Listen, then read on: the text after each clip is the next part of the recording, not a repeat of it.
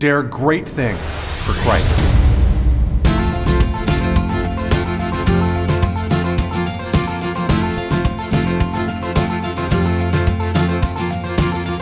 Christ calls us to dare great things.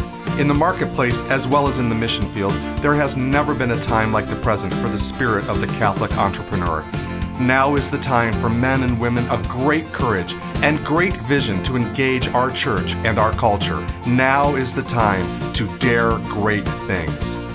And here is your host as we dare great things, Father Nathan Cromly, the president and founder of the St. John Institute. Without a doubt, our life as leaders can propose challenges. And yet, what is its reward?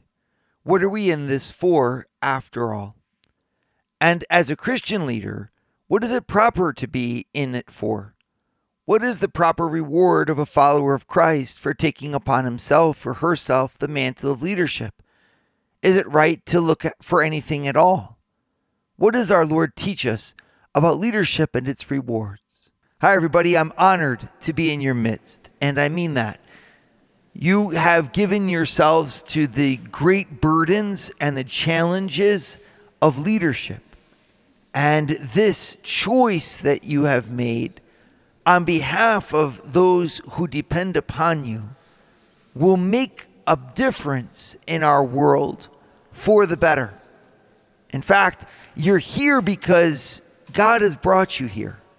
And God has given you the gifts that He's given you of mind and character and heart and creativity and energy and vision. And you've decided to not let those gifts go to waste, but instead to deploy them for the betterment of those who are near you. You are moms, some of you, I can see you over there. Hi. Who are are are here feeling a little bit out of place because you say everyone else is here for business and there I am just a mom. If I hear you say one more time that you're just a mom, well, you know, I, that's going to be the end of it, right? Because you're you're not just a mom. A Christian is not just anything. It'd be akin to someone saying, "I'm just a business leader." Father, I'm just a manager. I'm just a company owner. What does that mean? I'm just a something. If you're an owner of a company, you've been given that sphere of incredible power and influence to bring God's light and God's love to this world through it. That's an incredible responsibility. I'm just a manager. Well, without you, the business wouldn't work. I hate to tell you, but I mean, like it's it's fun to be a business owner, but the business owner doesn't necessarily know how to manage. That's why he hired you. Right? And if your people aren't managed properly, the entire business will falter. You can't have a good run, a well run business. You can't have the delivery of predictable outcomes that are repeatable without good management. Are you kidding me? It's one thing to be a visionary leader, it's a different thing to be a manager, and both are necessary. I'm just a manager just a manager. You're a blessing. That's what you are. You're a blessing to this world, and everyone who's in your team. It blesses God for you because thanks to you, they're able to come to work in the morning and leave it at night. You, therefore, are a peacemaker on the earth. And as you manage them during the day, you're able to help people to become better and more proficient. You're engaging in the development of your own people and of your staff, their leadership ability, their work skills. You, if you do your job correctly, not only does the business flourish, but every worker and their life flourishes. And then you say to yourself, Oh, I'm just a mom, just a school teacher, I'm just a librarian. And uh, if we took seriously the, the dignity of the family, we'd realize that there's nothing greater on earth than the vocation to parenthood. I mean, seriously, you could say, oh, the priesthood is a higher vocation. I would say, yes, I suppose you're right in some ways, right? But even priests, they call father, right? It, it, because it, it's a, the giving of life and the responsibility that we have over life and, and my responsibility extends directly to your soul. But from the point of view of, of extension, there's no greater responsibility for the totality of life than that of parents who are responsible not just for soul, but also for body, for personality, for relationships, for homes. And, and, and that's not given to the priest. I'm, I'm there to take care of the ch- child and bring them the sacraments. You're there to take care of every aspect of that child's life and to give them their own identity here on this earth. And it's such a beautiful thing to be a parent. And it requires incredible leadership. I, I want to just repeat this from the rooftops over and over again that parenthood is a place of excellence and a place where virtue shines forth. I think that a lot of you you spend your time coming to leadership seminars in order to become better leaders, not thinking for a moment that this is going to help you to become a better husband. But if your business leadership doesn't help you to become a better husband, it's a very shallow formation, which is why so many people come to these type of things and then they leave, they go home and they're dissatisfied. I want to show you a different way. The St. John Institute, we exist here in order to integrate what you learn in excellence in business back into your home. If I'm at work, in other words, it's supposed to be practice. Practice for when I go home. My presentations to my classes, my patience with parents, my patience with students, my patience with patients at work. I've got all kinds of patience. I have to have patience with my patients, right? I mean, like you could go through a whole list of your different professions, and all of them are there to practice virtue, practice good thinking, practice an ability that then we take and we put in the most important of places, which is the home. Which means that your, your leadership here needs to become a leadership there and your leadership at home what point is it for your leadership at home it's to create an, an, a place where the saints and the leaders of the world of tomorrow are formed it's from the home that society is transformed and so if you say i'm just a mom what you're actually saying is i'm just the most dangerous person in this room because the leaders that will shape the world of tomorrow are being shaped by my heart and my mind.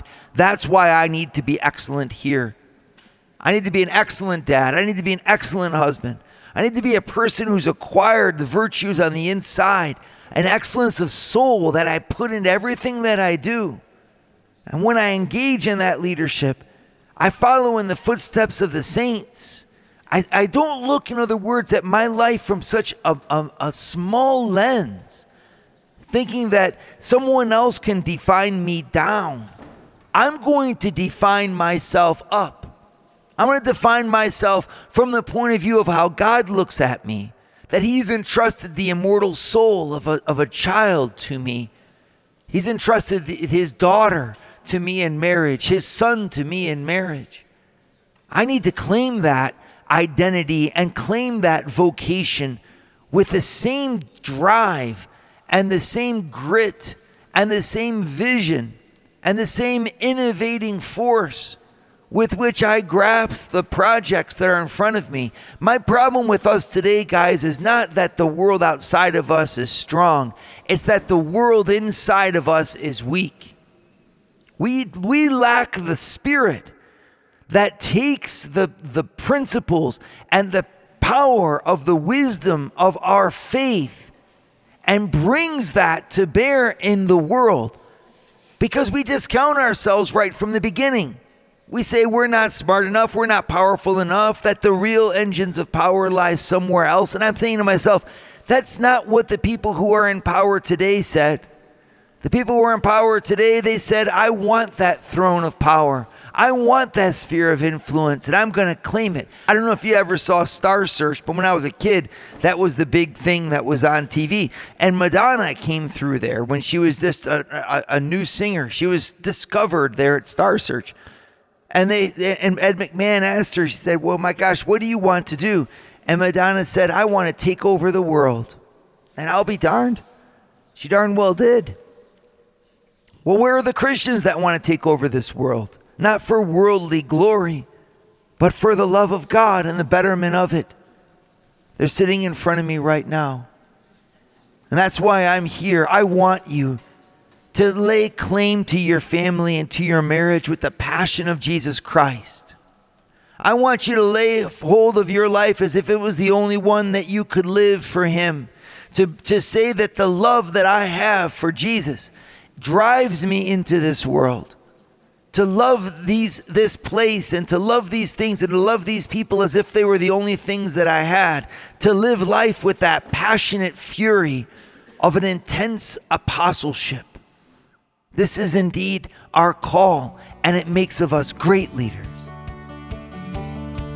Father Nathan is producing an ongoing source of videos to form, unite, and inspire you and your family.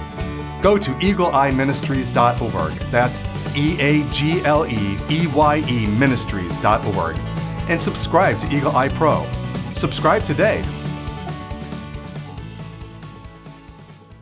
So we're using today a text from St. Thomas Aquinas, right? And it's all about kingship. It's on, it's called De Regno on the king. It's a letter he wrote to the king of Cyprus. And I want to look especially at chapters 7 and 8 because here I think we really strike at the heart of what motivates us in our in our leadership. He says, first of all, in chapter 7, he does this incredible study saying what is necessary to keep a king from becoming a tyrant. Remember the definition. He says a tyrant is when you lead for your own sake. It's a very simple principle. When you have power and dominion over others and you use it to your own advantage, you become a tyrant. He says a king, on the other hand, is the best form of government because the king uh, is, is the one who uses power and advantage for the good of his citizens, for the good and, and for their advancement. So a business owner is a queen when she, in fact, uses the business in order to build up everyone underneath her. It reminds me of a soccer coach who told me one time, he told all of his players, you know, my job is to make sure that each of you is a better player for your next coach. That's a kingly kind of role. I'm here as your servant in other words, this, to serve your betterment. And I do that by exercising my authority. And the authority of the king is focused in on what's called the common good. But St. Thomas says it beautifully. He says it's the unity of peace. In other words, everyone having what they need to have in order to flourish as individuals. And if I do that in a common way, I, I say what we share in this enterprise is what we all need in order to make ourselves good. So we need a safe place, a clean place, a well managed place, a well ordered place, a disciplined place, a place of rules and procedures and policies.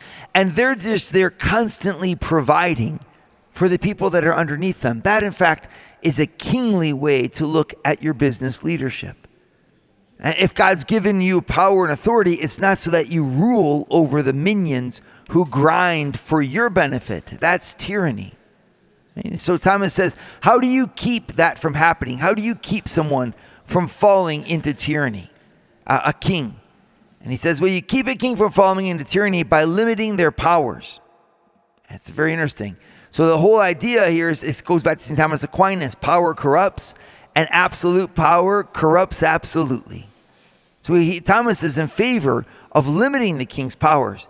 But even more so, he says, you just have to be especially careful of the person that you make a king.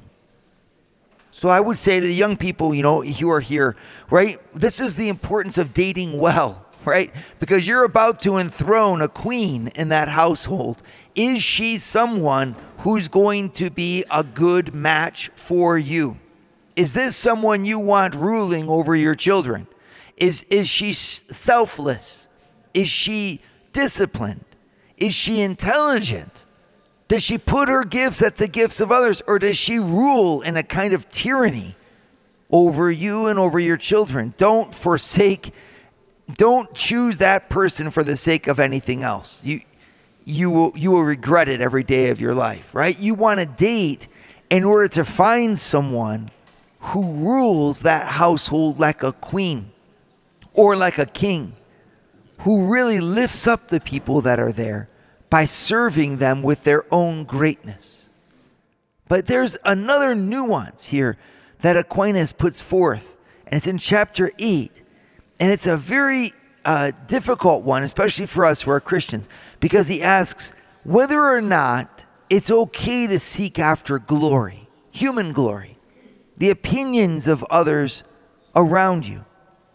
It's, an, it's a great uh, question because it goes, is, is the reward for being a king the human glory? And I think if you look at your hearts, almost every one of us here in this room, and I would actually say every one of us, but I just don't like to use exaggerations. But I kind of think that it's most likely that every single one of us in this room, we're tempted by human glory.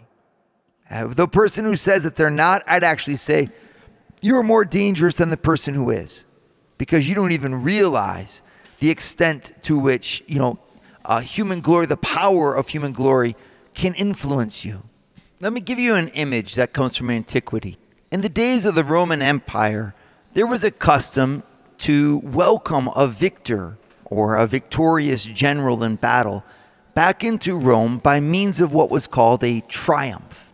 A triumph was a parade that varied with the years and with customs over time, but more or less remained in, in essence with the same type of celebration. A victorious general would begin in the morning with breakfast and speeches and come to the gate of the city that was reserved only for the triumph, the triumphal gate. And then through it, in, in, in an order, you would lead kind of the telling of the battle, right? There would be the slaves that they would have taken. There would have been flowers or silks or scenery from the land that would have been taken. They would have had different uh, aspects of, of the culture that they dominated brought back in the parade. So everyone could see bit by bit the incredible place that they went to and then the battle that took place and the pillages of war gold and silver and abundance, all the things that they took from the country that they had conquered. And then would come in the actual victor, the general of the army. Now, this is the key. He would be riding in a chariot with four white horses, holding in his hand a, a scepter with a an eagle on top of it, and in his other hand, he'd be holding a palm of victory, you know. And there was a slave behind him whose job was to hold the crown out over the top of his head. And here's the key he would be told to look, tell the general to remember that he was not a god, but only mortal. Because the glory would so tempt him to think that he was the center of all attention. And so the slave would say repeatedly in his ear, respice, respice, which means look back. And why? Because behind the general were the general's children and his officers and his soldiers, followed by the grateful citizenry whom he served. And that position and the triumph is key for us because when you hold the position of power in this world, the temptation will always be to not look back, to not consider the fact that you've been put there by great men and great women who've gone before you, to whom you owe the debt of gratitude and the debt of service. It'll instead be to look at all that you've accomplished. Look at this. I did this and I did this and I did this, and everybody else exists in order to give me adulation. That's the temptation of every human heart. It was a temptation that the devil submitted even to Christ. Said, you know, if you worship me, I will give you all of the glory of the earth. Look at the glory of the things. The Greek word is doxa. Look at the shine, the doxa of the things in front of you. And the job there in the triumph of the slave was to tell the, the, the, the general, in fact, look behind you. Look at the people for whom you serve. Look at the ones who put you there. At the same time as there is a call to magnanimity, to kingship, to rule, there's also a call to humility.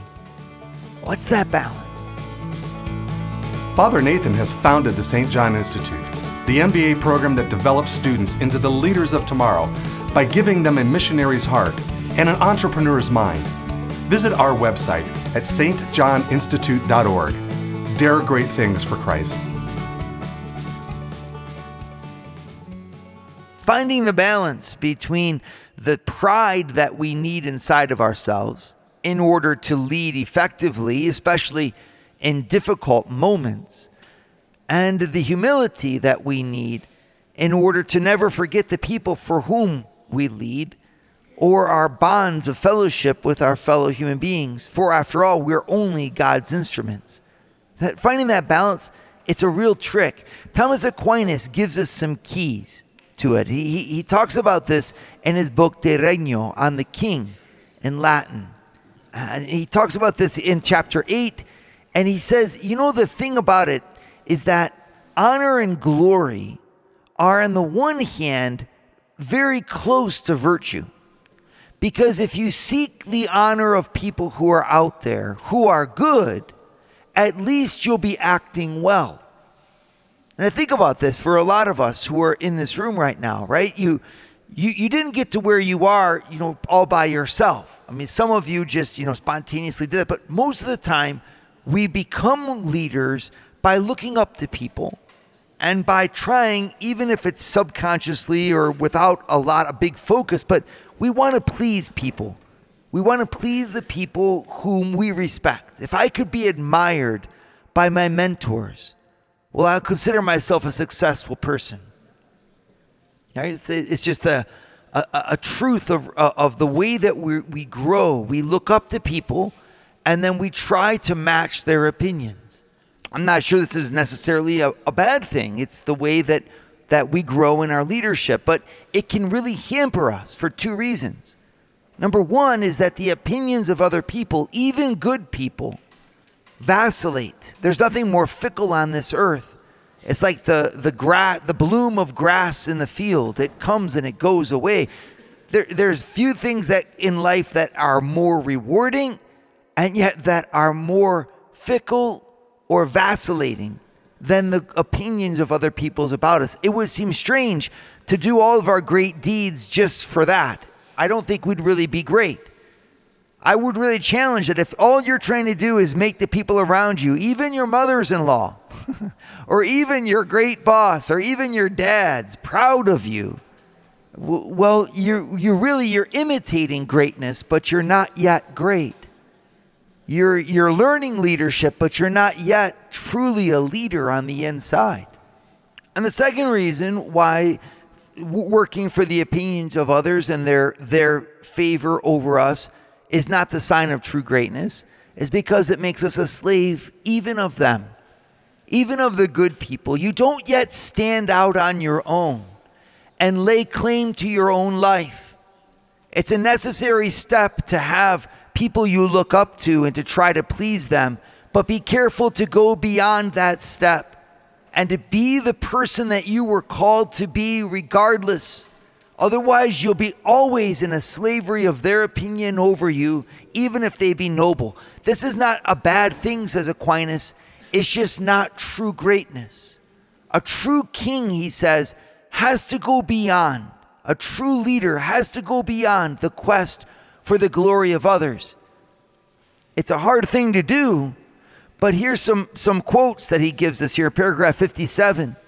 He says, At the same time, it also hurts the multitude if such a reward be set up for princes. For it is the duty of a good man to take no account of glory, just as he should take no account of other temporal goods. To take no account of glory. It doesn't mean to say glory is bad, but it's to say that I hold it of no account your opinions of me, even those of good men and good women. They see there's like a solitude, but it's a solitude of soul that actually makes you steely and strong. This is the, the, the creation of grit in a person. It's to say, I do what I do because it's right, not because anyone tells me that it's right or anyone will stand there and applaud me for doing so. I do it because it's right. Virtue has its own reward. And being my own self, who set my own course towards what was right and good, and ruled responsible to God and to God alone. This is where true greatness is found. This is what makes a Christian leader so peculiar. Is we're absolutely independent of the judgment of the world over us, be it by the judgment of bad men or the judgment of good men. We live for God. And that frees me from the judgments of this world. I'm free, therefore, of the slavery of the opinions of others, and I'm free also to be judged badly in their eyes. St. Thomas continues, he says, It is the mark of a virtuous and brave soul to despise glory as he despises life for justice's sake. Right? To despise glory means to look down on glory, even if he looks down on life, for the sake of justice. A virtuous and brave soul is the one who strives to do what's right no matter what, has that dedication. And even if society were to redefine what is right and redefine what is wrong, the virtuous and brave soul will be the one who'd live for it anyway.